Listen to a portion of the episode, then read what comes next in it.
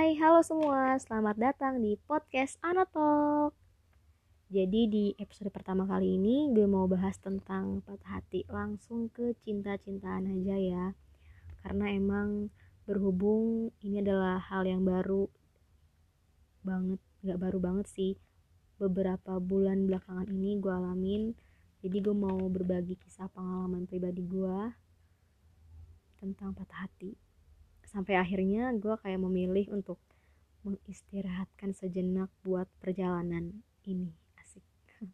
Buat teman-teman yang mungkin sekarang masih sendiri atau baru patah hati kayak gue juga tenang kalian gak sendirian. Jadi nggak usah ngerasa gagal.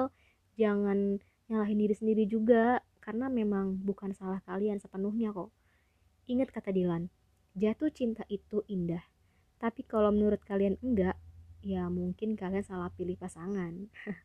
nah, ada lagi nih kalau kata Giri Ardian, jatuh cinta itu kepada siapa kita bersedia patah hati. Begitu pemirsa.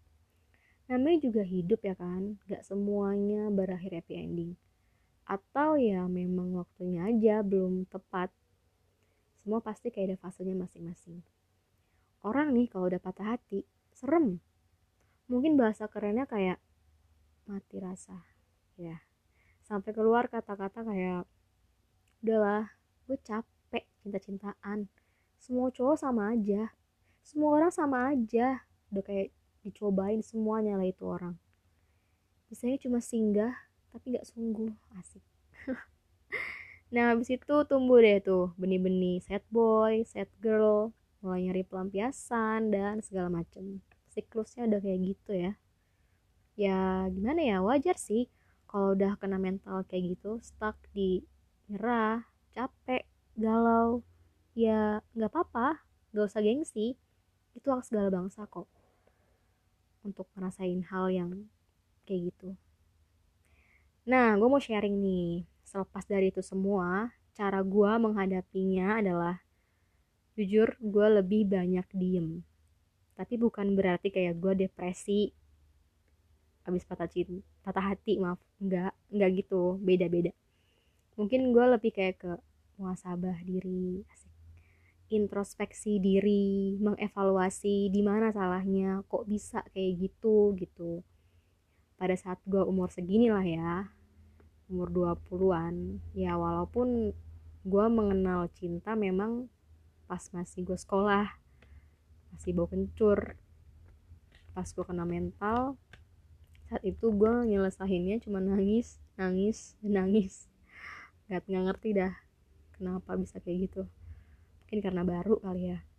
Ada juga yang meluapkannya ke orang lain kayak curhat ya kan untuk uh, memenuhi hasrat hatinya supaya mungkin bisa lebih tenang lebih damai dia cerita ke orang lain. Itu juga bisa kok ada juga yang nyibukin dirinya dengan hal-hal yang biasa dilakuin entah itu hobi kayak mikir kayak nothing happen aja gitu let it flow.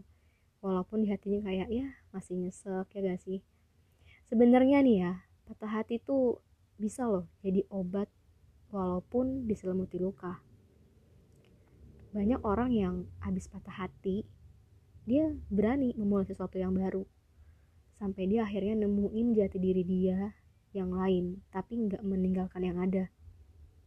Gue pernah nih nonton film yang judulnya itu tak kemal maka tak sayang. Nah itu tuh film sebenarnya film komedi cuman dia ada kesan uh, tentang patah hati itu. Dia menghibur dan itu pesannya dapet banget sih. Jadi dalam film itu si pemeran utamanya patah hati nih. Nah setelah patah hati sepatah-patahnya dia ternyata bangkit lagi. Dia meluapkan emosinya lewat stand up.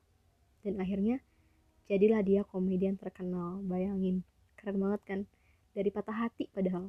Dia bangkit lagi dia menjalani hidupnya lagi bahkan bisa lebih baik daripada sebelumnya. Walaupun emang awalnya pahit dulu. Sebenarnya kayak yang gue dapat dari film ini tuh alur hidup lo itu tergantung tindakan lo gimana. Kalau kata Krisya badai pasti berlalu. Jadi boleh terpuruk tapi jangan lama-lama oke? Okay? intinya adalah jangan takut jatuh cinta hanya karena lo itu takut patah hati lagi. Karena sejatinya patah hati itu gak selalu terdengar menyeramkan kok. Percaya sama gue semangat jatuh cinta. Bye bye assalamualaikum warahmatullahi wabarakatuh